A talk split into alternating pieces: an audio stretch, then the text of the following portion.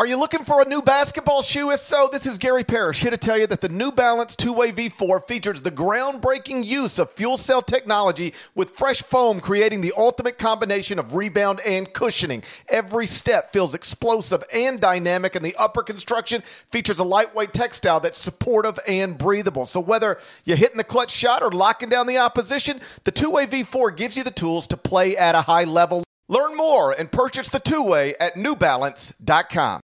The all new Hyundai 2024 Santa Fe is equipped with everything you need to break free from the dull work week and embark on an adventurous weekend with your family. The Hyundai Santa Fe's features like available H track all wheel drive, standard third row seating, available dual wireless charging pads. You've got the H track all wheel drive so you can take on those dirt trails and kick up some mud, or the third row seating gets your whole family in to experience the thrill together. The dual wireless charging pads make sure that no one gets stuck in the great outdoors with a dead cell phone. Think about those adventurous activities you can do, like me taking a ski trip up with the family, maybe going on a camping expedition, anything and everything. Learn more about the all new Hyundai Santa Fe at HyundaiUSA.com. Call 562 314 4603 for complete details. This is CBS. Jim Nantz along with Bill Raftery at the Greensboro Coliseum. Number one Duke in front by 17, second half. And CBS sports coverage of the NCAA Basketball Championship will continue after this message and a word from your local stations.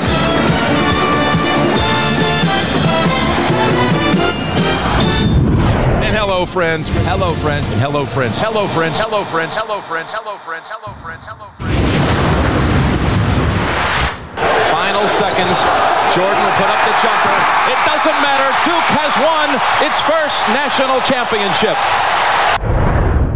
Too much time. Too much time. Great defense, Arkansas, and they take it away.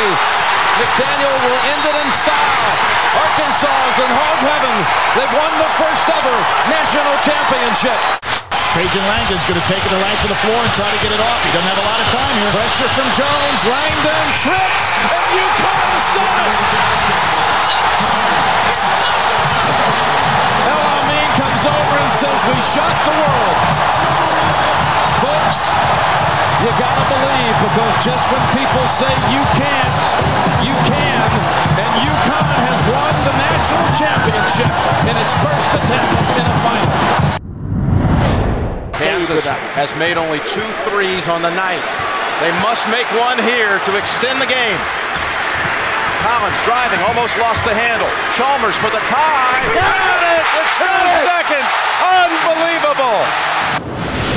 It's Hayward pulling it down, getting around Zoubek at midcourt, launches the shot. Oh, it almost went in. It's Page off balance, puts it over. Impossible. How did he do that? Ties the game with 4.7 seconds to go. Trying to go length of the court with Arcidiacono. Three seconds at midcourt. Jenkins. gives it to Jenkins for the championship. Phenomenal! The national champions with Jenkins hitting the winner at the buzzer. Monk to tie it. Oh, impossible shot. Pinson with five, looks up, driving in. Maye for the win. North Carolina with 0.3 seconds to go. An incredible shot. Shock and awe in college basketball. UMBC makes history in Charlotte. Juzang. Again with the ball in his hands. In the paint. Floater. Short. Got it back. Ties it with three. Gonzaga has time to do something. Suggs for the win. Oh, yes! Oh, yes! Unbelievable! Unbelievable! The perfect season remains on go. Are you kidding me? Is this actually happening right now? Hello? Hey, guys, what's going on? Hey, Jim. Uh, what's up? First of all, I love what you've done with the show.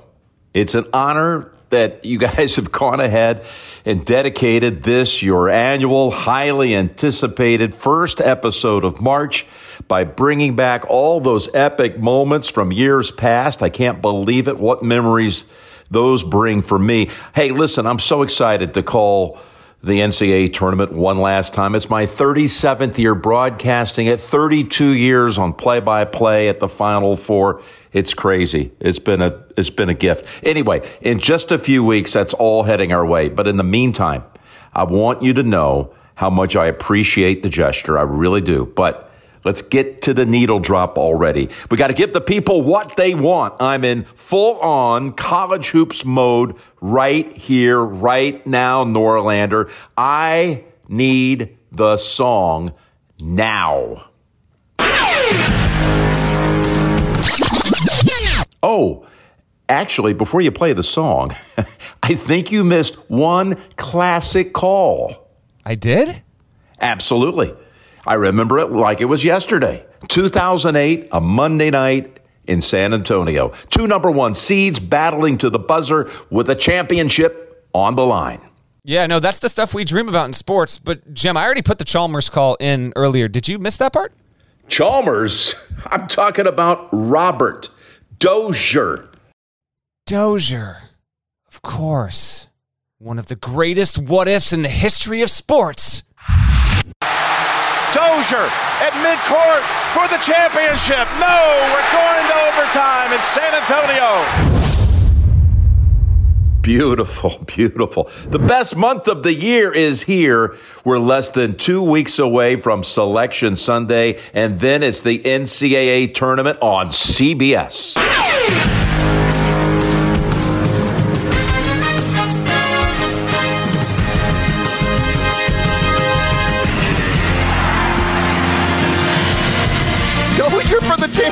Championship. Yeah, buddy. That yeah. was that was my favorite part. In fact, as you were showing the Chalmers clip and cut it right before Dozier for the championship, I was like, "That's an editing mistake. How could you cut out Dozier for the championship and then you circle back?" That was terrific. I'm fired up. I am so fired up, and I hope everyone listening is also fired up. My thanks to the one and only Jim Nantz for doing that and appearing on the show. We had some, we already, as we are watching live on YouTube, we have people uh, uh, claiming that is AI Jim. That is actually Jim Nantz. He cut that on Monday for us and uh, was all too kind to do it. This is, of course, his final season doing the NCAA tournament for CBS. If you are curious on those calls, we will detail each one at the start of the show. You can check out the podcast description. I'll tell you which year each of those calls was from. The very first one you heard was Jim Nantz and Bill Raftery in 1986 on his first game he ever called for CBS.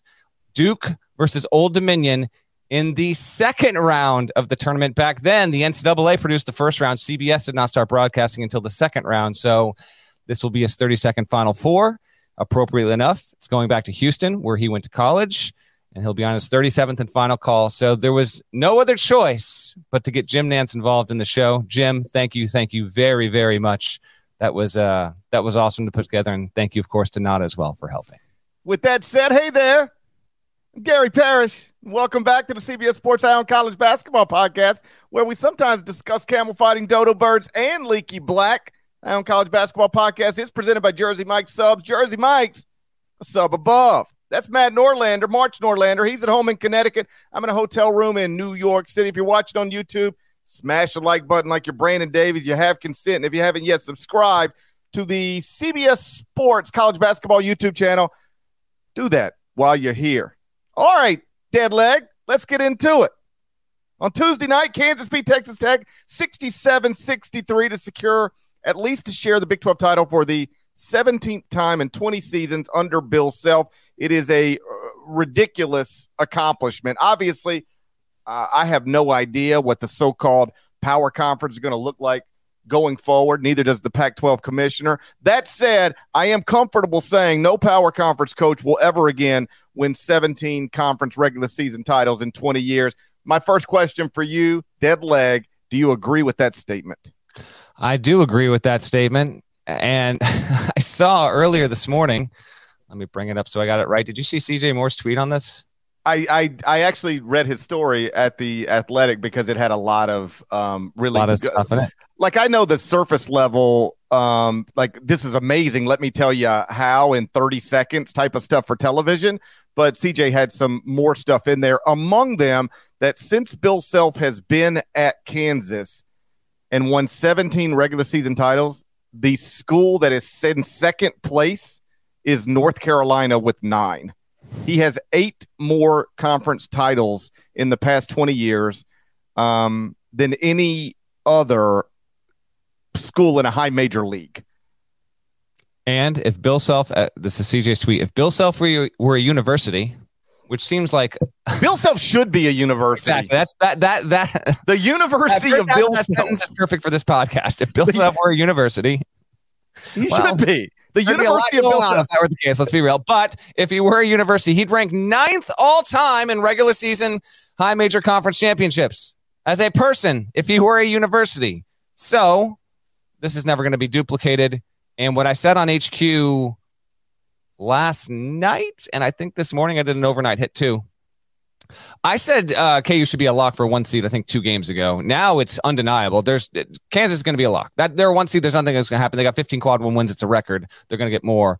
Um, number one overall seed should actually probably be Kansas right now. Should Kansas be the number one team in the country? The metrics still have Houston. In fact, kind of strangely enough, uh, Kansas is behind Purdue in, in predict metrics. If you want to just strictly go KenPom right now, and some of this is because it's lost, but it's Houston, UCLA, Bama, Tennessee, Connecticut, Purdue, Kansas is seventh at KenPom. So there is a little bit of a, a divergence here in terms of when we watch Kansas, and it did get pushed. I mean, it got pushed by Texas Tech, and boy, that was just a sour, sour way for it to go for Tech fans when you see Kevin McCullar get that ball on the scramble and hit the putback after it feel it felt like six different guys were trying to get their hands on it in closing seconds there. So they did get a tight a tight, tight game against Texas Tech, which is outside the tournament picture. But Kansas, in many ways, feels like right there with Houston is maybe just the, the team you trust most or that might be most deserving of of uh of number one billing. And I actually think right now I would put Kansas as the number one overall seed in the field ahead of Houston, ahead of Alabama, and ahead of UCLA. Bracket projections aren't going to reflect that, but this might just be a matter of of time more than anything else because the more quad one wins that get racked up, if they come, got to win at Texas this weekend. But if that happens, I just think the high end is going to be so irrefutable. And plus, like they'll have six losses at most. Um, there will be a very, very good case for it. Well, let me ask you this because um, I I'm genuinely not conflicted. That's not the right word, but um, confused on how to handle this. I, I'm usually pretty certain. I- I mean, uh, while acknowledging all of any kind of ranking or seeding is subjective, I'm usually pretty certain and like, well, this is what I should do about this team or that team or whatever team. Um, I don't know how to handle this Kansas situation right now because currently I have them, the Jayhawks, behind Houston and Alabama. It's one Houston, two Alabama, three Kansas in the top 25, and one, if you care, four UCLA, five Purdue. Um, Houston is better in just about every computer, if not every computer. Um, Alabama is also having a historically great season in its league. But Kansas does have four more quadrant one wins than anybody else in the country. Kansas has six more quadrant one wins than Alabama and 11 more quadrant one wins than Houston.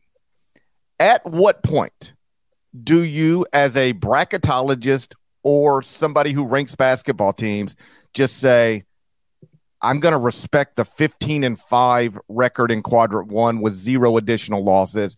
And I'm jumping Kansas right to the top.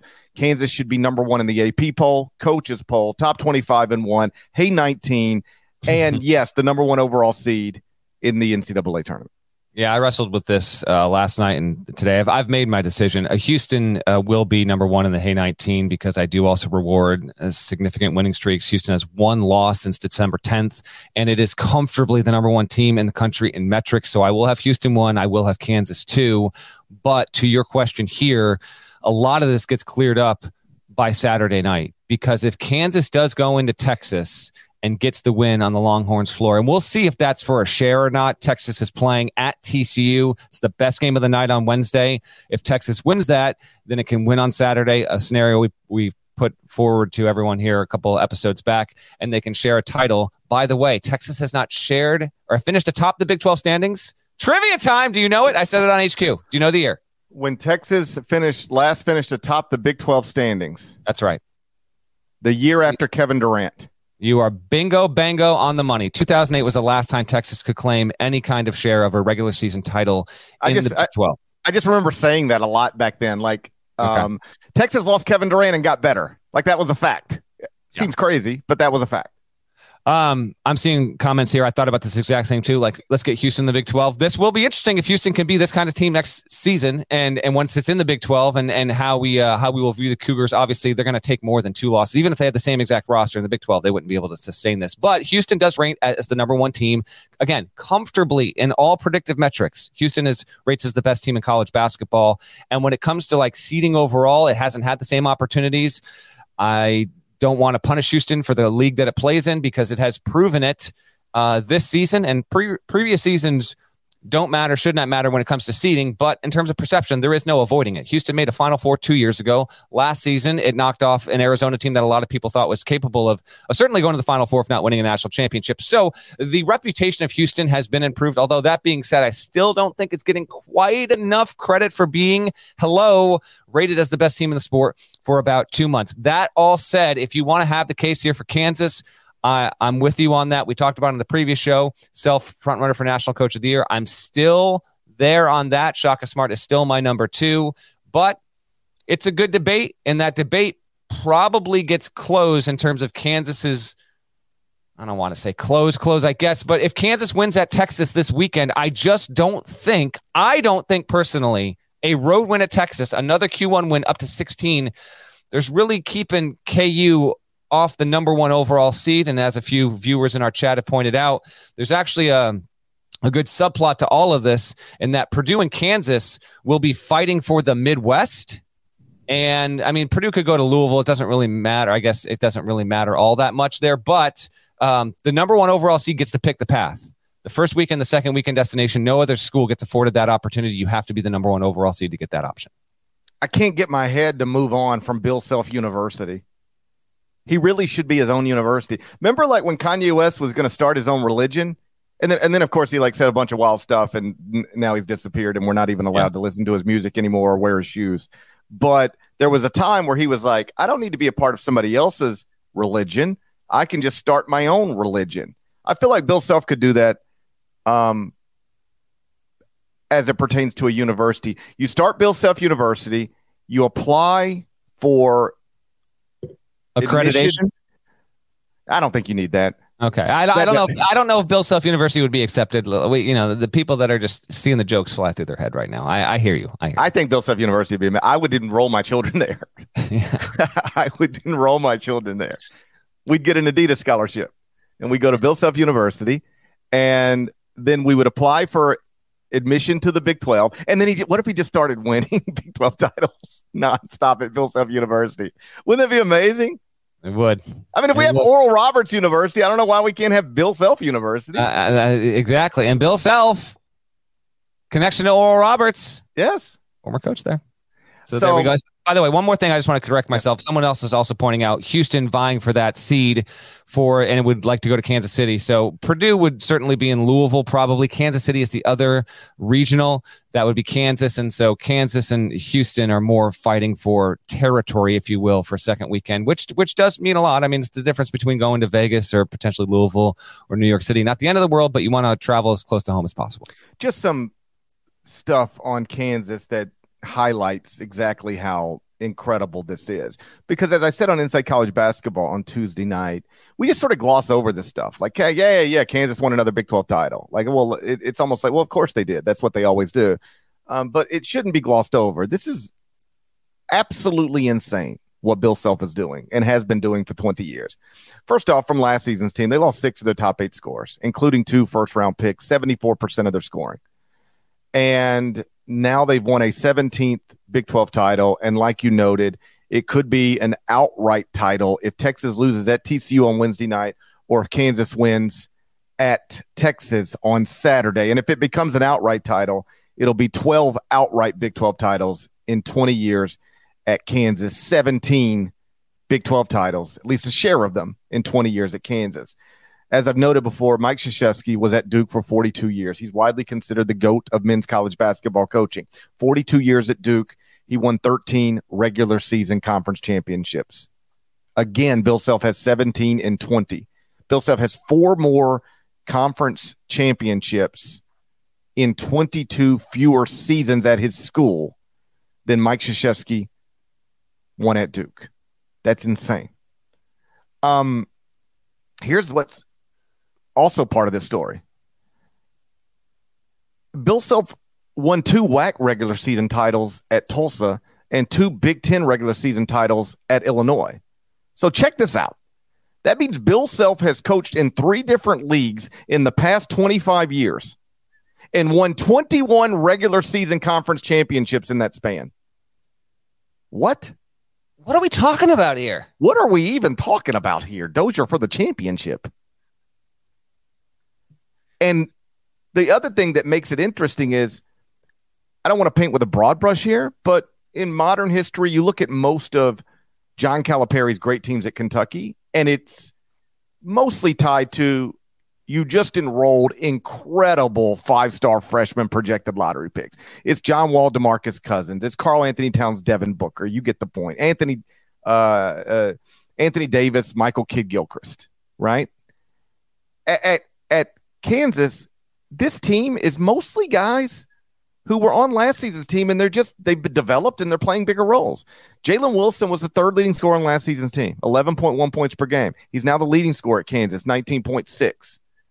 Yes, after that, it's Grady Dick, a five star freshman, and Kevin McCullar, a transfer from Texas Tech. But after that, fourth leading scorer, KJ Adams, averaged one point per game last season. Now he's at 10.6. After that, Dajuan Harris, averaged 5.4 points per game last season, now 8.7 starting point guard. Joseph Yesufu, 2.1 points per game last season, 3.7 this season. A slight increase, but he's a meaningful player this season. In other words, this isn't like Bill self enrolled the top ranked recruiting class in the country with three projected lottery picks. And that's how Kansas is competing for a national championship again. Kansas is largely competing for back to back national titles because role players on last season's team have developed into meaningful players, if not stars, um, for for this season's team. Four of the top six scores at Kansas were on last season's team. They're now just playing bigger roles and they're flourishing. And it is why, like I've said many times over the past few days, Bill Self would get my vote for National Coach of the Year. I understand a vote. Like if you just said right now, hey, GP, here's 500 bucks. Can you make a case for Shaka Smart? I could convince you that Shaka Smart should be the national coach of the year. There's a compelling, if not convincing, case to be made for Shaka. I got no problem with anybody saying my vote would go to Shaka Smart, but I would lean ever so slightly to Bill Self based on everything I just said. I agree, but you want to talk Shaka? I agree. It would, be, it would be self here, but I think I think we should hit on Shaka as well and what uh, what he finally, not finally, but just you know, uh, materially uh, accomplished this week. We'll call this period new paragraph. Shaka Smart's current school and one of his former schools both run uh, both won outright league titles on Tuesday night. We're going to get into that next, but first, a word from our partners. Did you know that while over 60% of Americans dream of starting their own business, less than 20% of them take the first step? The reason? Building a business is tough. Tailor Brands is simplifying the business journey. From launching and managing to growing your business, Tailor Brands isn't just another tool, it's your online business partner from launch to success. With Tailor Brands, building your dream business becomes an effortless experience. Their comprehensive platform guides you through every step, ensuring you have everything you need in one place. From LLC formation to bookkeeping, invoicing to acquiring licenses and permits, and even setting up your bank account. Tailor Brands handles it all seamlessly. And our listeners will receive 35% off Tailor Brands LLC formation plans using our link, tailorbrands.com slash CBS Sports.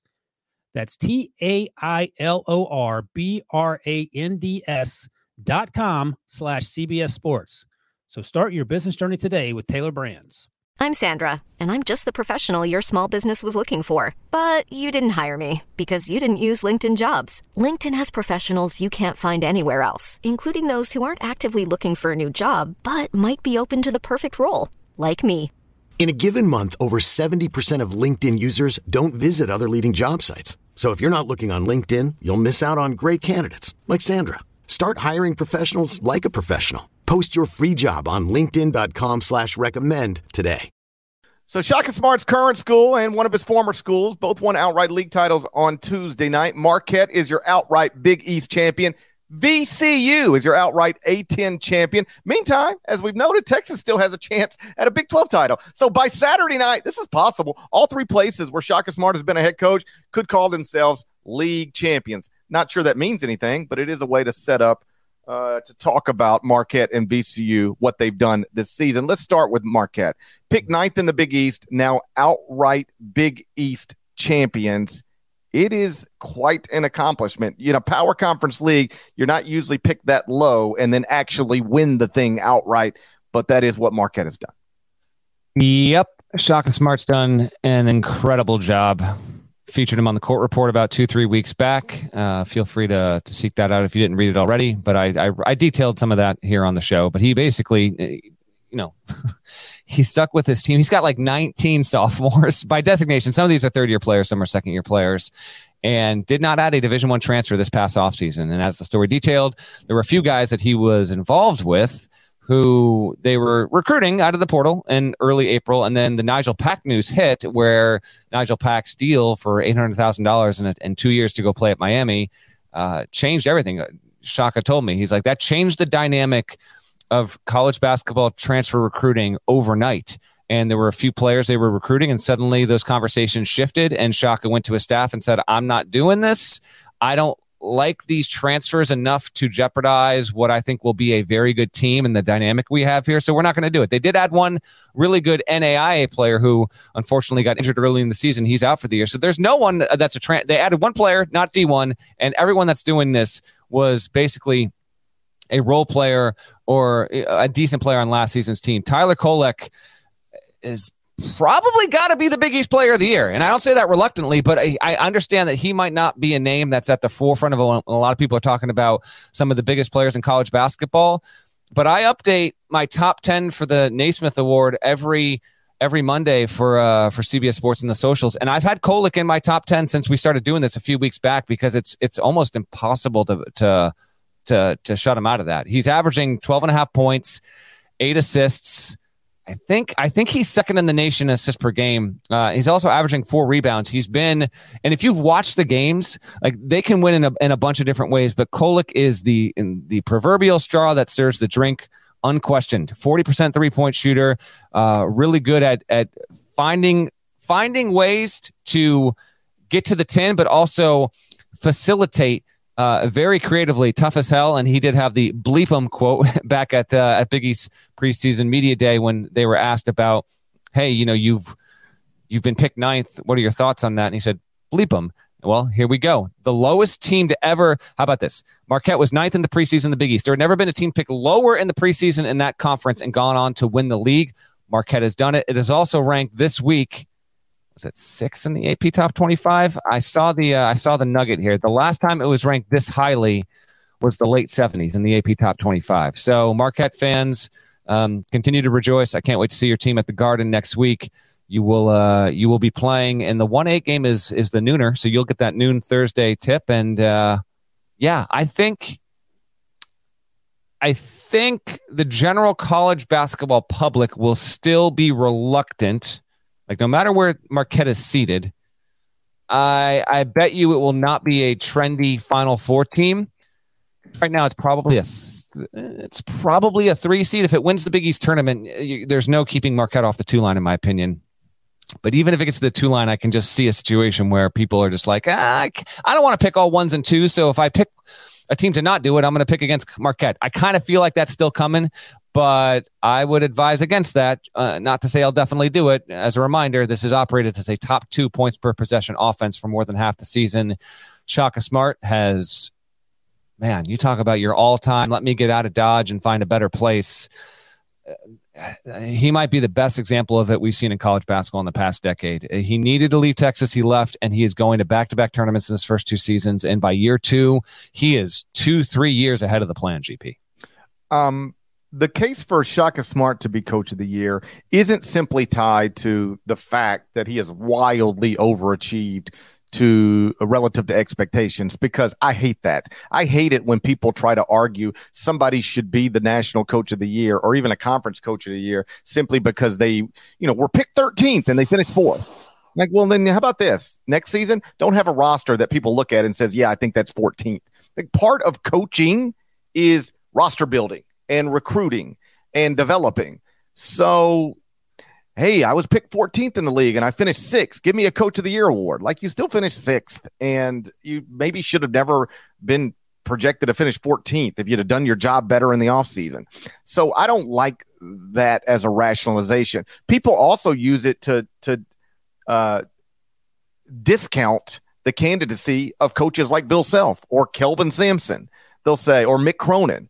They'll say, oh, well, they were supposed to be good and they are good. So what's the big deal? Well, uh, what are you talking about? Like they were supposed to be good because they did their jobs incredibly well in the offseason and created rosters that people looked at and said, hey, they're supposed to be good. And then they went out and they did it. They lived up to expectation. It'd be like never giving an MVP to LeBron James because, well, you know, he was always supposed to be good. Okay. Uh, what? What happened to Jordan? Hey, listen, happened to Jordan '93. They gave it to Barkley. How'd that turn out? I know. I hear. You. Yeah, it, it just. See, it might. Uh, it's actually real quick as an aside. Uh, uh, the Joker right now, from an NBA point, uh, he he is better than his past two MVP seasons, yeah. and people don't want to give it to him because what they haven't done in the postseason, and because it's you, it's not a new storyline. But it is undeniable that he is the best. He is the best player in the NBA uh, from a statistical point, and then he's obviously the best player on the team. So to your point, this is something that infiltrates voting at every level of every major American sport. Right. And and by the way, just on this real quick, Nikola Jokic's MVP candidacy has never been stronger than it is right now. He's about to win a third straight MVP and he should. And I do think voter fatigue is a real thing. People were looking for anybody else to vote MVP this year. Um, Jayson Tatum, Luka Doncic, Ja Morant, you name it. But it's it's Nikola Jokic. I mean, he's averaging a triple double for the team with the best record in the West that guy has to be your MVP right now. And I don't imagine it's going to fall apart any time over the next month or so. So he's going to be a three time MVP with three straight MVPs. Trivia time. Oh, boy. NBA trivia time.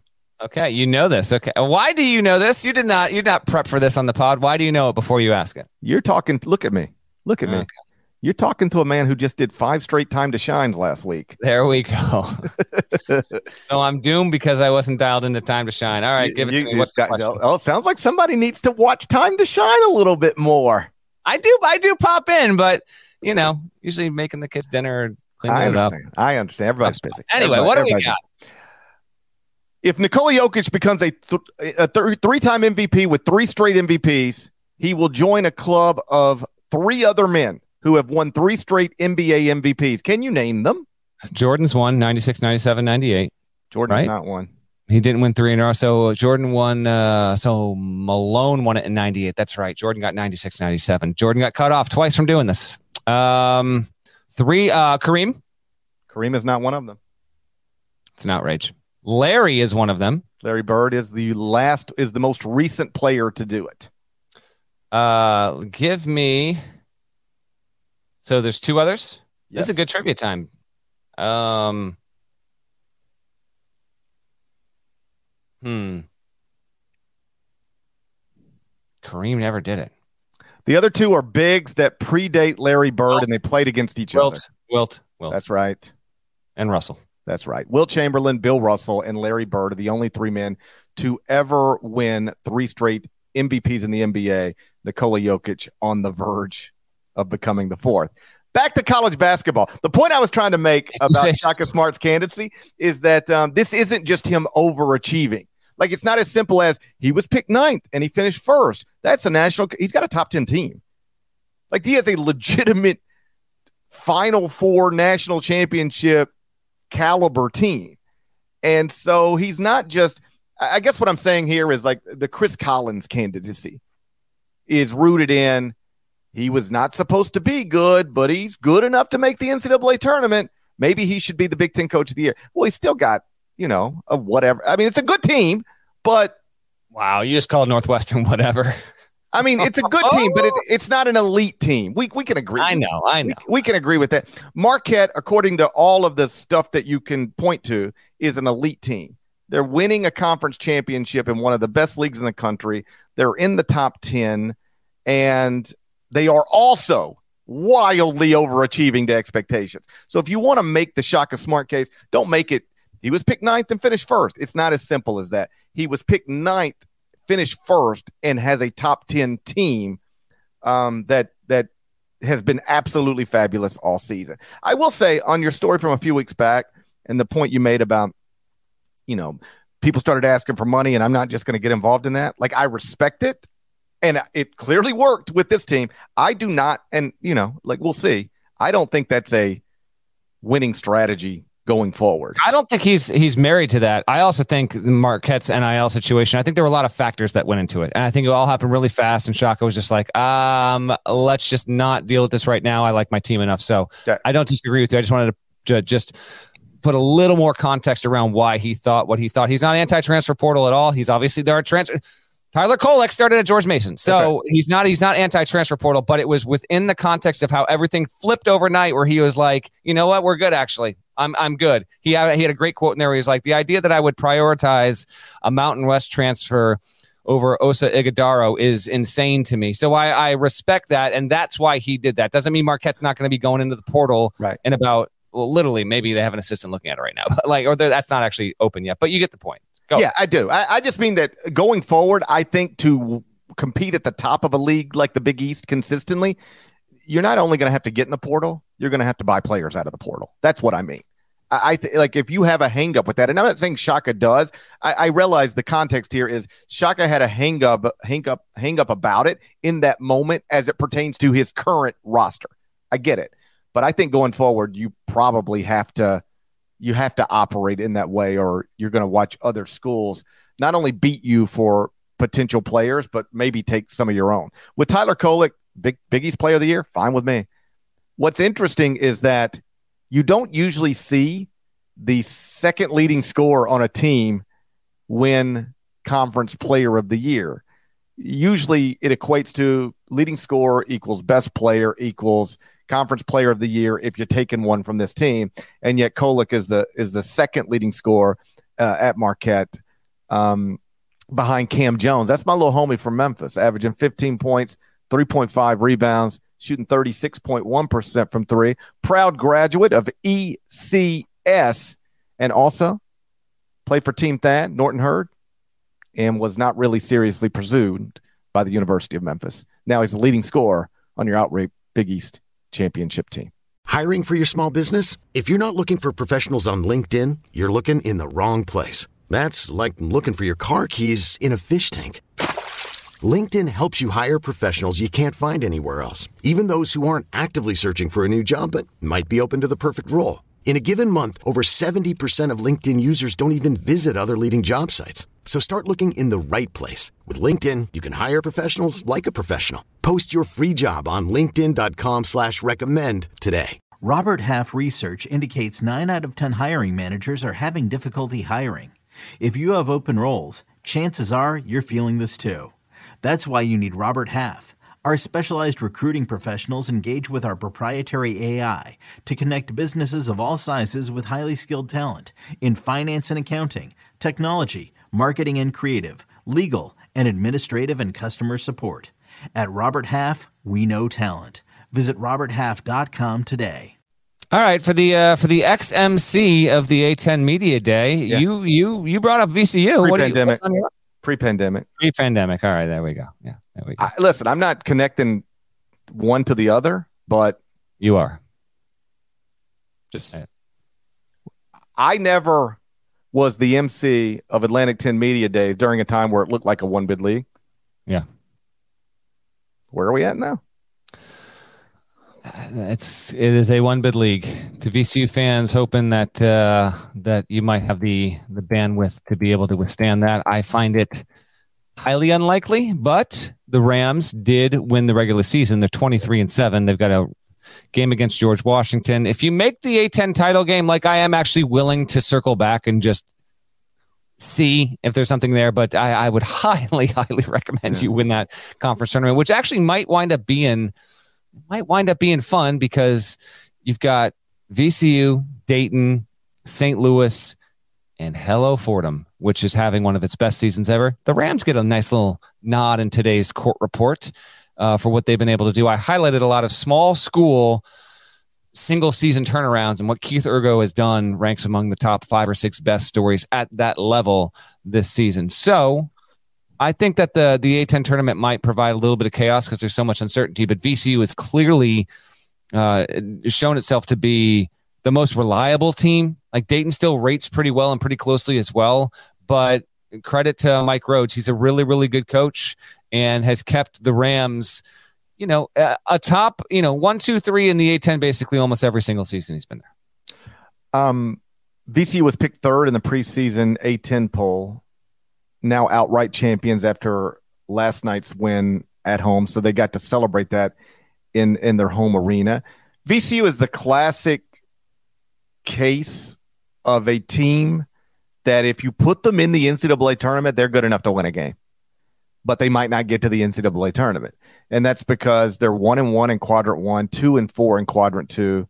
So three and five in the first two quadrants. And they got two quadrant four losses to Jacksonville and St. Bonaventure. Made my heart break a little bit when I realized St. Bonaventure was a quadrant four loss. That just doesn't, that doesn't feel right. That's a tough spot. VCU is also 67th in the net, 74th at KenPom.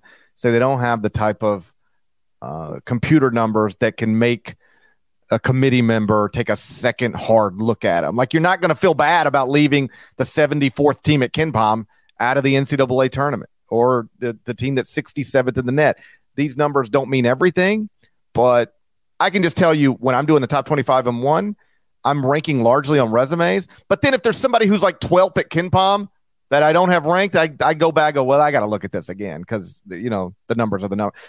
67th in the net and 74th at KenPom isn't going to make anybody circle back to you.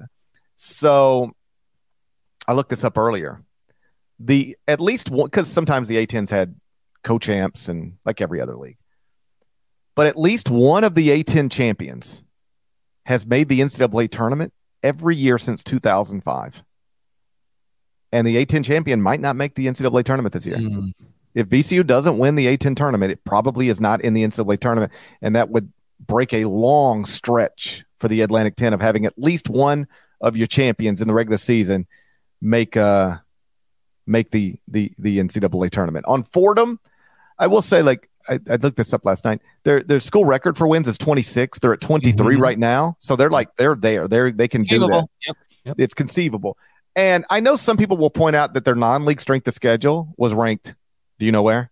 I think it's dead last. It's dead last. 363. it's, it's 363 in the country. All right. 363 out of 360. It's the war. And I was, but I was texting with a coach last night because I mentioned uh, Fordham on Inside College Basketball, and the coach texted me. And we were just sort of going back and forth. And, and I said, if you're Fordham, though, yeah. and you're Urgo in his first isn't that the way you should be scheduling? Yeah, that's just just you need wins. Yes, you need right wins. wins. Yes, and and and they've done it well in league play. They have they have set the league. Fordham has never made the tournament since it joined the A10 almost 30 years ago, and it's setting the league the program record for most league wins. So just take it however you can get it. Keith right. Urgo was a name that like basically nobody knew when he was promoted after Neptune got the job. No one saw Jay Wright retiring, and so we got it. And Neptune did a great job in year one. Urgo has just taken it beyond that. It's a really, really cool story, and I'm really happy for the Fordham Rams. Yeah, like if you're in a league like the A10 and at a program like Fordham, and you look at your roster intelligently and say, you know what, we're probably not building an at-large resume to the NCAA tournament no matter what. At that point, you just schedule for wins. And you know what those wins can do? They're not going to help you build an at large resume. Fordham is not sniffing the NCAA tournament unless it wins the A10 auto bid. But you know what it can do? And this is what this what this other coach told me last night as well. It can build confidence and momentum. Like there's something to be said for in your non-league, just winning games. Yeah. As opposed to getting your brains beat in. Like those poor SWAC schools that just travel around the country and get their brains beat in all November and December, like that can take a toll on you. So I don't I don't think it's crazy to suggest that Fordham's success in the A10 is directly tied on some level to Fordham's scheduling in the non-league because they they they learned to win, um, built some confidence, built some momentum, and now they're on the verge of maybe having the best record or at least the most wins in a season in, in school history. So that's a nice story. The A10 tournament is going to be fun. Like we all like those one bid tournaments because like the stakes are so high. By the time we get to the championship game of the SEC tournament, it is almost always two teams that are Never playing. means anything. It You- rarely had- means uh, You've had so many instances where the SEC tournament's like, well, they just got a really good win. They should ju- jump up a seat, Or they took a terrible loss. They should, it does not matter. Tennessee- the SEC tournament final and the Big Ten final are the two, unless literally it means an auto bid. They do not matter. They are less significant than anything else uh, of the of the 32 league titles. It just, Tennessee's la- Tennessee last season should have jumped from a three to a two. Yes, good. and call. they just did not. And I wish Tennessee fans would remember that when they tweet me nonstop. Like I was riding for you last selection Sunday. But to your point, that's exactly right. Um, th- those games net rarely matter. My larger point was like it's typically even if the games do matter, Big Ten title game, Big Twelve title game, they're between two teams that. All right, is this team going to be a two or a three, a one or a two, a six or a seven? It's never like if you don't win this, you're, or it's rarely like if you don't win this, you're not going to the NCAA tournament. You got Georgia that one year under Dennis Felton, I think, in the SEC that you know stole a bid, like they weren't going to make it unless they got the auto, and they got the auto. But that's a rare situation at the power conference level. The A10 um, is going to have a championship game on CBS, America's That's Most Watched Network. Selection Sunday. Network of Stars, where the winner is going to make the NCAA tournament and the loser almost certainly is not. That's going to be fun. I'm looking forward to it. Okay, picture this. It's Friday afternoon when a thought hits you. I can spend another weekend doing the same old whatever, or I can hop into my all new Hyundai Santa Fe and hit the road. With available HTRAC, all wheel drive, and three row seating, my whole family can head deep into the wild. Conquer the weekend in the all new Hyundai Santa Fe. Visit HyundaiUSA.com or call 562-314-4603 for more details. Hyundai, there's joy in every journey. Hey, I'm Brett Podolsky, co founder of The Farmer's Dog. We make fresh food for dogs. We started the company when we saw what a huge difference it made in my own dog, Jada, when she stopped eating ultra processed kibble and started eating fresh, whole food. The Farmer's Dog food isn't fancy, it's just real food delivered to your door in pre portioned packs. It's better for them and easier for you. Get 50% off your first box at thefarmersdog.com slash podcast. That's thefarmersdog.com slash podcast. Some other interesting developments from the past two nights. Duke finished an undefeated season at home with a win over NC State. Jon Scheyer's never lost inside Cameron Indoor. Let me well, let me just real quick because I got a, a a line in court report today and my final thoughts. Scheyer set a record, first coach to ever go undefeated at home in his first year, and has more wins as a first year Duke coach than any Duke coach in history. Uh, is year one a success no matter what happens from here out? From here on out, where Duke is right now, if it, no matter what, Duke loses its first ACC tournament game and lo- and gets upset in the first round of the NCAA tournament. But with what Scheyer's done, considering the injury issues and all that, just curious, is it a success, or do you still need, or, or does he need to at least log one or two postseason wins, no matter if they come in the local bracket or on the big stage? To use your hypothetical, if if Duke loses its first ACC tournament game and then loses in the first round of the of the NCAA tournament, I don't see how you could call that a success, given they were a preseason top ten team. How about this? I think I used the phrase, did he pass the test in year one? Has he passed the test?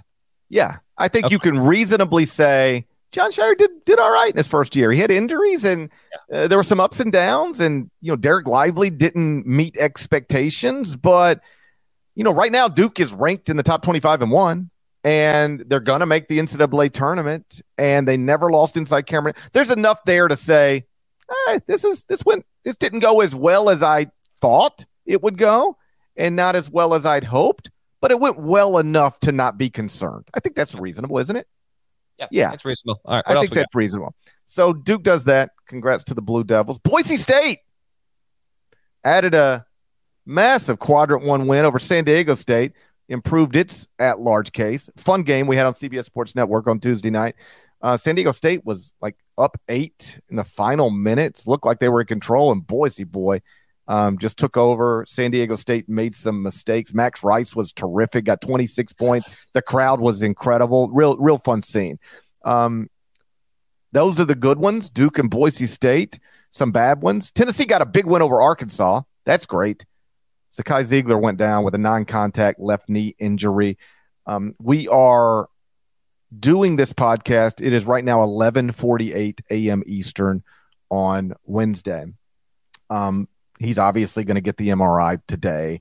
We'll, we should know something, uh, the confirmation of whatever this is uh, by the end of the day. But Rick Barnes did say after the game on Tuesday night that they believe it to be serious. And my experience with these things is these athletic trainers, they're, they're never going to say anything definitive until they get the MRI back, or they're rarely going to, but they know. Like I tore my ACL, God, 25 years ago, right? Bad leg? Even longer than Bad that. leg? I, I tore my ACL almost 30 years ago. All right. Truth always comes out. In 1994, tore my ACL. And the trainer diagnosed me within seconds. He was like, he grabbed my knee and he did two things, and it was like, yes, that's a torn ACL. So they know. Then they confirm, but they know. And when Rick Barnes is comfortable, not comfortable, but when Rick Barnes is publicly stating after the game, uh, we don't know anything for sure yet, but we we believe it to be serious. That suggests it's probably serious, and you hate to see that because Zakai Zeigler is, uh, uh, you know, one of the most important players at Tennessee. Really fun point guard, and uh, you, you don't you don't ever want to see somebody's season come to an end if that in, is in in fact what's happening on on literally the last day before March. Um, but but um, that that that does appear to be what has probably happened with him. Oklahoma State, more bad, lost a fifth straight game, fell to the wrong side of Jerry Palm's bubble. They got work to do, and then I ain't heard anything about it on Twitter because I'm assuming they got bad internet problems in Bloomington. But Indiana got blasted at home by Iowa. And How do you go to Purdue and win and then come back home and get bl- not beaten, blasted by Crazy Fran and the Hawkeyes? Fran McCaffery has altered the course of the season with a single stare. With one stare down, he changed everything we thought we knew about college basketball. They're plus 38 since that happened. They're plus 38 against Michigan State and Indiana. Boy, Mike Boynton, Mike. Mike Boynton needs a stare down bad. He does. He I needs know. to just, if I were Mike, I'd call John Higgins. I'd just text him, tell him to come to my house tonight, just stare at him for 73 seconds, see if I can flip this thing around. Yeah, Oklahoma State's dropped five in a row. Plays at Texas Tech. Needs to win that game and then win a game in the Big Twelve tournament to give itself a give itself a shot here. Indiana.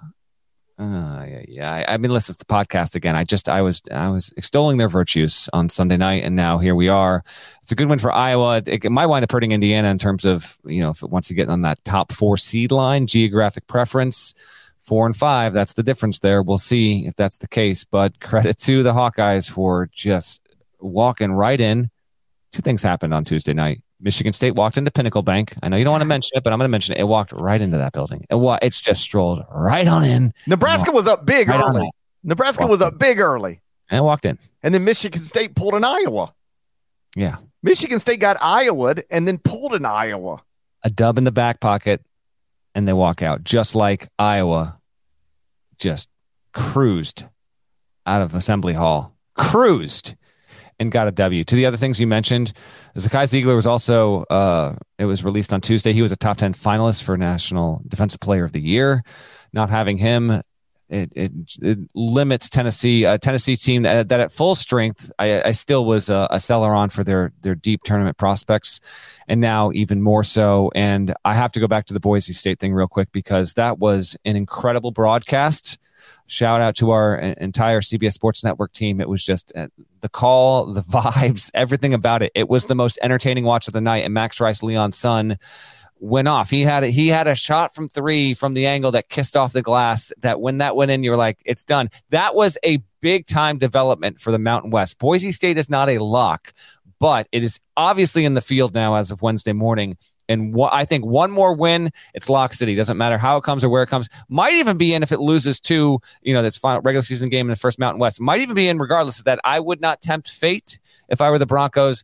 But Leon Rice, and I said this on HQ on, on Tuesday night, he has been able to thrive and you know i don't want to call it like outright obscurity but it's it's boise state. You're in the mountain west and your games are not the easiest to find or they, tend to be on late and he's going to get this program to back-to-back ncaa tournaments. They were an eight seed a year ago uh, and then got knocked out by memphis and now they're going to go back-to-back. It's going to be his fourth trip but even in the years where he hasn't made the tournament boise state for the most part of his tenure there has been a 20 20 plus win kind of kind of program. So he's done a good job. That was a nice development for the Broncos on Tuesday night to help the Mountain West. New Mexico avoided a loss which would have permanently put it off the bubble. It's still not in the field, but New Mexico, Nevada, and Utah State are still chasing. They're behind Boise State. Nevada just took a loss.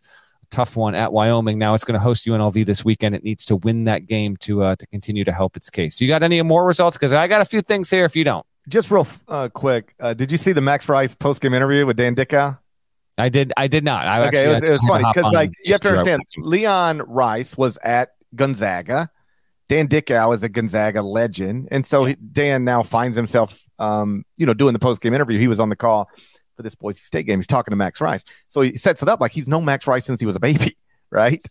And and so he's he's setting it up. He's like, I, I, I think it's something along the lines of, Hey Max, I've known you since you were a kid. Something, something, something. What does it mean? Something, something, something and Max Rice just starts he starts going something along the lines of, you know, people these are my words, not his, but you'll get the point. You know, people discount this league, and there's some really good teams in this league, and and people don't uh, don't give it the respect that it deserves. And you know, th- this th- that team we just beat is a really good team, and there's other really good teams in this league. And Dan, I don't even know what you asked me. I couldn't hear you. I'm just rambling right now. he was like, he was like, okay, I know Dan Dickau stopped talking, so yeah. I have to start talking, but I don't really know what he just asked me because the court was stormed and it was so loud. Mm. So you had a star basketball player after an incredible performance answering a question live on national television. He had no idea what the question was. He was just he even almost apologized. He was like, "I'm sorry, I don't even know what you asked me. I'm just talking." no, that's good. That's a good moment. That's a good memory. That's really really cool, and uh, look forward to probably seeing the Broncos back in the big dance. Um, I'll note UNC did win at, at Florida State, and so it's still in decent standing. It's got to win at Duke or um, at home against Duke on Saturday. We'll get to that on the next episode, but it did win on Monday night. West Virginia, you know, I, I highlight some of my more intriguing to me what are some of the more intriguing resumes in the country? That's the lead of today's court report. I have west virginia in there at 17 and 13 it's got to play kansas state at home this weekend in the big 12 tournament. It could conceivably lose at home to k-state. If that happened it's probably not winning the big 12 tournament. West virginia is going to flirt with if not outright tie um, Vandy and Alabama from the past like six, seven years uh, as the only 15 loss teams to ever get at largest in the NCAA tournament. Just keep an eye on that with the Mountaineers. They've got a they've got a funky resume, but they did get a very important win against an Iowa State team that is downright spiraling and now has to finish up the regular season this weekend by playing at Baylor. I also highlight Iowa State in Wednesday's court report because I don't know what to expect in terms of how that team will be seated. It's going to be in the tournament, but we'll see how it winds up over the next week and a half. It's uh it's a pretty fascinating group overall. Tuesday, the only other stuff we didn't really get to, Nova beats Seton Hall, locks in the sixth seed. All right. Just I'm watching. Nova has my attention, and Eric Dixon has been one of the three best players in the Big East over the past two or three weeks. He is he has come on quite strong. Um, so duly noted on that. Virginia beat Clemson. Clemson now needs to have a big run in the ACC tournament. Needed to take that one, wasn't able to do it. And we got to talk about the dog crapping on the court, right? I mean, it, it would, it would, uh, we have to do it. I, I'm not, I take no joy in doing this, but you know, this dog, this dog down in Louisville on Tuesday night, there was some halftime entertainment, and lo and behold, as it's getting ready to do some more of its stuff, it gets in that dog position. The tail starts to bend.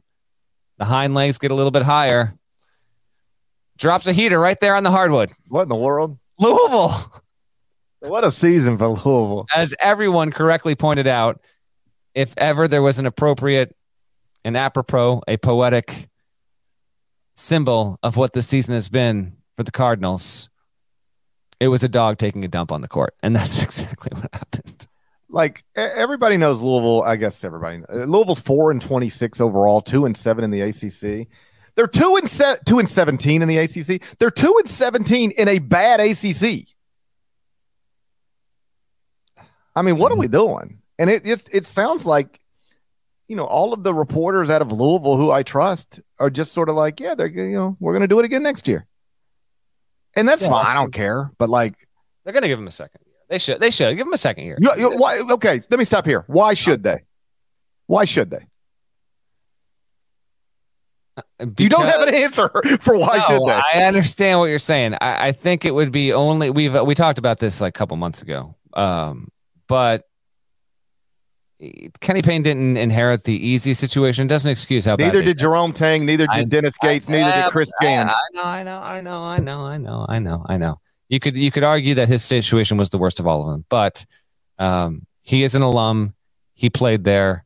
He's the first black coach in the history of that program in a in a city that that prides itself on a lot of these elements there, and it would be an awful look to fire him after the first year. So I believe Kenny Payne is deserving of at least a second season, uh, particularly because of also the reputation he carries with all of that. So that that would be my case for it. But I know the counter to that would be if behind the scenes you think you just don't have the momentum, you might have made the wrong hire, just pull the plug now. That could be the case, but th- there's something to be said that that maybe that won't be. Maybe we'll be talking about the Cardinals in the middle of next January, and they're in third place in the ACC. You know, it's possible. It's not likely, but it is possible. So I, I just think there's still we need more data. That that would be my that my case for it right now. I acknowledge um, being a prominent alum matters, and that should be considered. Being the first black head coach in school history is something that matters and should be considered. But really, when I hear people make the case for Kenny Payne getting a second year, tho- those are the only things they say. Uh, Like oh, uh, oh, you say, you could see them. Maybe they finish third next year. I I doubt it. I, right? I'm just Uh, saying, like you know, it, it- more likely they finish in the bottom three as opposed to the top three. And then what? They'll do it next year. They'll do it after next year. My whole thing is if you are, if you have decided, yeah, we'll do it after two bad years. If you've decided that, and I'm confident they have, because anybody would do it after two bad years, especially at a program like Louisville. If you've decided that, we will do it after next year. If next year's bad, well, then what are you waiting on? Because next year's probably going to be bad. I hear you. I know. And a dog took a dump on the court. And a dog took a dump on the court. I mean, Lord. And these are these are animals that are trained to do this. Like, uh, has this has this canine ever done this before? It was it was funny. All too. It could have been any court uh, in any arena in the country, and of course, it had to be Louisville. I only got one more thing before we preview the week. In fact, this can be the segue here.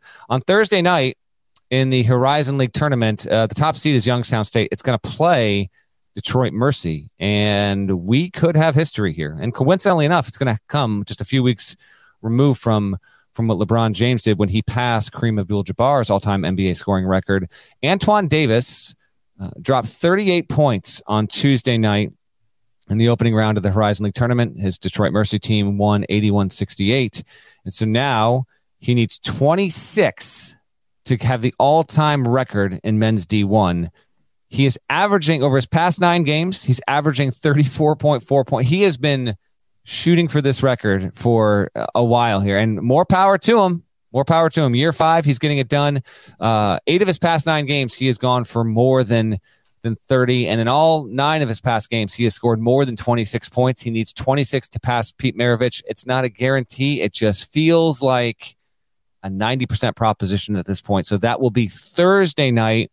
Some Horizon League quarterfinal action worth watching. What else we got on the docket here well, for well, uh, well, let me ask you this: at at okay. so Antoine Day, let's assume he does break this record in his next game. Yeah.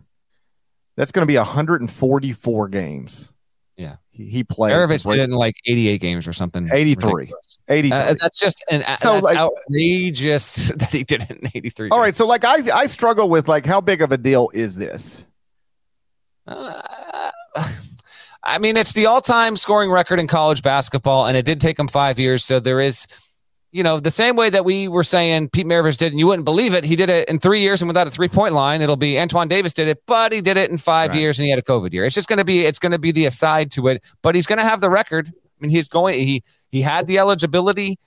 I have heard from a few folks who are kind of like, shouldn't this have an asterisk? No, I mean, he had the eligibility. They gave him the bonus year and he was able to, to use it. So no, it's, it's, it's his, the, the, the, the the odd aspect to all this, or just uh, it's just a bummer. It's like Detroit Mercy's been a non-factor. Like it's never made the tournament. It's never been a good team since he's been there. But he decided to stay with his pops the same way that Maravich did, and uh, he could have transferred elsewhere. I mean, he wouldn't have been averaging as many in other spots at high majors as he is here, but he decided to stay behind and finish out his career with his dad at Detroit Mercy, and now. Like he's highly likely, he's highly likely to do it. It's not a guarantee, but all he needs is 26, and he's done that or more in nine straight games. Well, I look forward to watching him do it. All right. Or at least seeing a highlight of him doing it. Before we get out of here, let's look ahead to the next couple nights. On Wednesday, let me run you through some games, dead leg. You tell me what you're looking forward to. Number 19, Xavier at number 20, Providence. Auburn at number two, Alabama. DePaul at number 14, UConn. Number 21, Maryland at Ohio State. Vanderbilt at number 23, Kentucky. Number 25, Pitt at Notre Dame. Oklahoma at number 11, Kansas State. Number nine, Texas at number 22, TCU. Chicago State at number 10, Gonzaga. Yeah. it's true. Hey, credit to the Zags. They they play 16 league games and wanted to squeeze uh squeeze one more run in before the WCC well, well, they do have a situation where because of the setup of the WCC tournament, they play their final what is typically their final regular season game on a Saturday, and then they don't play again until the following Monday. Yes. So that's what like a 10 ga- 10 day layoff. So this is just get nine, but yeah. Okay, let's count it. Sunday, Monday, Tuesday, Wednesday, Thursday, Friday, Saturday, Sunday, and then you play again on Monday. So technically eight days off in between games. Sure. Yeah. Yeah. Okay. Yeah. So just get get get five other bodies on the court and let's run around a little bit and improve our field goal percentage. That's what this is. Hey, that's but it's going down. It's going down tonight. Chicago State best game of the of the night is Texas at TCU uh, for reasons we detailed before. Xavier Providence is a lot of fun, and then and I'm look forward to seeing it. Uh, Xavier waiting to get Zach Freemantle back, and I don't have any updates on that, but I I would guess that they're going to hold him till the Big East tournament. They close this weekend at Butler at home, but maybe you want to, if he's good enough. I don't know if he's good enough to go. If he's good enough, you try and get him on the floor there. Utah State needs to win at UNLV. That's CBS Sports Network. 11 Eastern. GP will be in studio. 11 Eastern. You're loving it, baby. Um, and so he'll be in studio for that. And uh, Penn State at Northwestern is another one between unranked teams that's that's that's meaningful. Uh, meaningful for Northwestern seeding. Penn State needs to. I mean, it's got to really, it's got to win. It's got to win this game and then win against Maryland and then win in, the Big Ten tournament, and then we'll see what what we can do there. But there's there's plenty, and we're updating the bubble watch daily at CBSSports.com. So also, if you're just wanting to know, all right, who do I have to watch where and when, what channels, what what teams are playing that are really playing to uh to secure their spot in the field or or just on the fence, we do have that daily. Texas at TCU is my most anticipated game of the night. Maryland, by the way, I will note this. Uh, Kevin Willard also, I think Matt Painter, Kevin Willard, Chris Collins all have Big Ten Coach of the Year viability at this point. If Maryland wins at Ohio State, which is certainly on the table, um, he's worth consider. Uh, he's just worth. He's worth a look. That's all. I actually think it's a pretty compelling argument among those three. Again, if Willard can win on Wednesday, I find it uncompelling. Matt Painter. Not picked to win the Big Ten, wins it, and has a according to Jerry Palm, projected number one seed right uh, now. Yeah, no, I, I got you. I Matt got Painter you. should be your Big Ten Coach of the Year. I, I would have strong, feel strongly about that. About On Thursday, Wichita State at number one, Houston. Mm-hmm. Arizona State at number four, UCLA. Big game for Arizona State. Big game. And big game for UCLA if you're trying to get a one seed. I would have UCLA as a one seed right now ahead of Purdue, but I recognize uh, Jerry Palm does not. And I respect Jerry Palm. But if UCLA is trying to crack that top four to get a one seed, um, you need to knock this out at home against the Sun Devils. I am a Sun Devil. Number five, Purdue at Wisconsin. Number mm. eight, Arizona at USC. And then there's some games of note between unranked teams Michigan at Illinois, Rutgers at Minnesota, Florida Atlantic at Rice, and Memphis is at SMU. It'll be Kendrick Davis's return to the school where he won AAC Player of the Year last season. I'm sure he'll get a boo or two.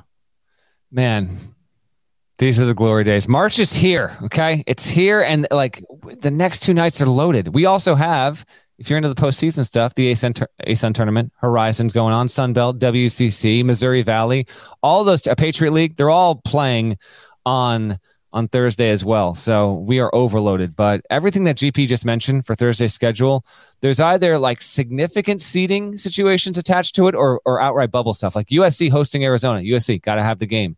Um, Purdue at Wisconsin. Uh, Wisconsin got to have it to be uh, in the field. They also detailed in the court report. Purdue for its one seed potential, like went on the road, get it done. Michigan, we know the situation there and what and what it means overall. Uh, Memphis is one of those teams that's like quietly in the field, but you know, on the road, uh, get a win. Arizona State at UCLA. Arizona State, another one. They're like they might be, uh, depending on your point of view here, they might be the last team in or the first team out, or they're they're right in that group right now. And if uh, if Bobby Hurley can get it done, that would be quite significant. You mentioned Wichita State, also detailed in today's court report because I noticed this a couple weeks ago. I was looking at some transfers. Wichita State former players around the country are thriving, and, and in parts this happened because Gregg Marshall got fired. But Ar- Ricky Council at Arkansas, eh, he he played there. He was transferred this season, but he he's been one of the best transfers in the country. Jamarius Burton, first team All ACC guy, played under Gregg Marshall. Erik Stevenson, who's traveled a bunch of pl- spots, was at Wichita State. Morris Udeze at New Mexico at Wichita State. Grant Sherfield at Wichita State. Dexter Dennis at at Wichita State. Now he's at A&M. So most of these guys played together, and now they're at other spots. They are they are personally thriving, and most of them are headed to the NCAA tournament. That is detailed in today's court report. Um, we might see more situations like this with the portal going forward, but this was the first instance I could ever recall where you had a bunch of guys who no one really knew who they were when they were together. They've all since left, and now they are thriving across the country in Same- different spots. Same thing happened to the Beatles. Uh, not exactly. Everyone knew the Beatles were awesome when they were together. By the way, today is the 50 year anniversary of Dark Side of the Moon being released. GP, are you a Pink Floyd fan? I was like every other when I was 16 years old. I was like every other 16 year old in the history of the world. But then you grow out of it. I think No, no, no. There's no growing out of it. So you're not you're not listening to Floyd anymore. I have not listened to Pink Floyd in a long time. I think you know what. If you got a minute today, pop in the earbuds. I don't have a minute today. Dark Side is my favorite record, and I'm a I'm an Animals guy personally, but a very very big Pink Floyd fan. And just you know what, cue up cue up time, little us and them. Just get get refamiliarized real quick. That's all. Maybe I will. You got an edible or two I could borrow? I don't. I don't. I don't know how many. I was thinking about this though. I don't know how many. Like 300 years from now, provided we still have an operating planet, which seems up in the air. Yeah, I doubt that.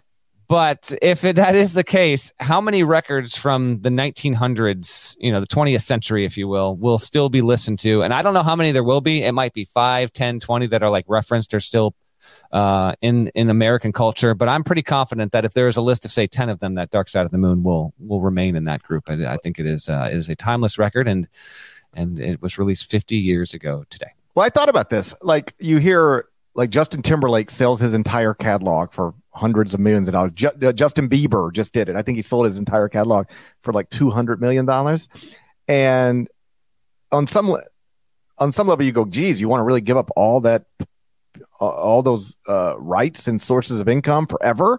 On the other hand, who's going to be listening Justin Bieber songs a hundred years from now? Exactly. Like, why wouldn't you sell all your stuff? Like right. you only you only live once. Why not get all the money you could ever need right now and just have the best life you could have and not worry about who's going to be making money off of your music in a hundred years? Because the like you noted accurately, the planet probably won't even be here in a hundred years. and it won't mean a thing in a hundred years. The great philosopher John Popper once wrote. So no, it's a it's a point well taken, and congrats to those folks for for getting their money. Uh, before we get out of here, and let's get out of here, I do want to I do want to ask everyone that enjoyed the intro, thank you, and do leave a comment on the YouTube page, Uh, rate the podcast on whatever service. If you have not done yet, please continue to do it because it is a it is a passion project. It's done out of love, and I made sure just for Gary Parrish. To Have Jim Nantz Robert Dozier. Okay, Okay. Let me ask you this: Did Yes. does, he, does he even know that he ever said Dozier for the championship? Thank you for asking, because he had no idea. So, I, so I corresponded with him. I was hitting him back and forth, and I was like, Jim, just you got to call me. I got to explain something to you. So he did. He called, and I was like, Here's, listen, here's the deal. You know, you you had this call. You know, you had the Hayward call, but Robert Dozier almost hit it. So I laid it out for him. I was like, this is an, an inside joke on the pod. Our audience will really love it. And he's like, did I did I do that? Was after the Chalmers one? He's like, oh yes, actually I do remember. He was going from my right to my left, and so he started to like Yeah, visually remember it. And then he's like, yeah, no, I I got you. So I I scripted it out for him, and he was willing to do it. But there was a moment where I was like, I have to explain this to him. He's because I can't. I did not have him read that blind, and then and then he got it, and then.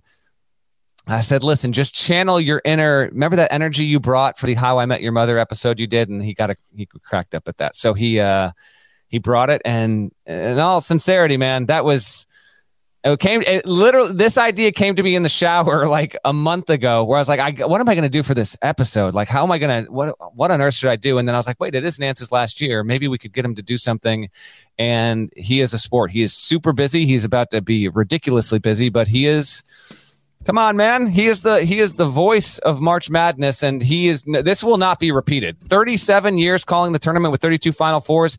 That's not ever happening again. I can't wait for Ian Eagle to get on the mic. I think he's phenomenal and is the pick to replace Jim Nantz. But we had to give Nantz his flowers and look forward to doing so throughout the rest of the next four or five weeks as he calls his final one this year on CBS. Maybe in addition to Bill Self University, we need a Jim Nantz University. Quite possibly so. Yes. I would enroll in that too. Shouts to Devin Downey. Shouts to Chester, South Carolina.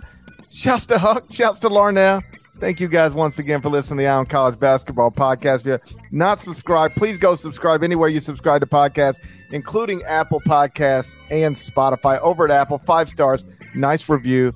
There's more of us than there are of them. Did you talk to Jim Nantz about that? Should I talk to Jim Nantz about that? Should I have asked Jim Nantz to say there are more of us than there are of them? I don't. Yes. Yes. Missed opportunity. If you had Jim Nantz at the end of that saying there is more of us than there are of them, You would have lost it. You would have lost it. Ah. Uh, not- by the way, Yeah. we, had, uh, it's G- we are. Uh, we won't spoil it now, but we got some more good stuff coming on the pod. Do we? So Oh, we yeah, got some good. This is gonna be a good month. Okay, there's a lot of cool stuff happening with the podcast, and uh, you will you will enjoy it immensely. So just stay tuned on all of that stuff uh, as we continue to drift deeper into the month. Appreciate you guys. Special shouts to Norlander and Nada for getting that intro done. It was uh, terrific. And we're going to talk to you again on Friday. Till then, take care.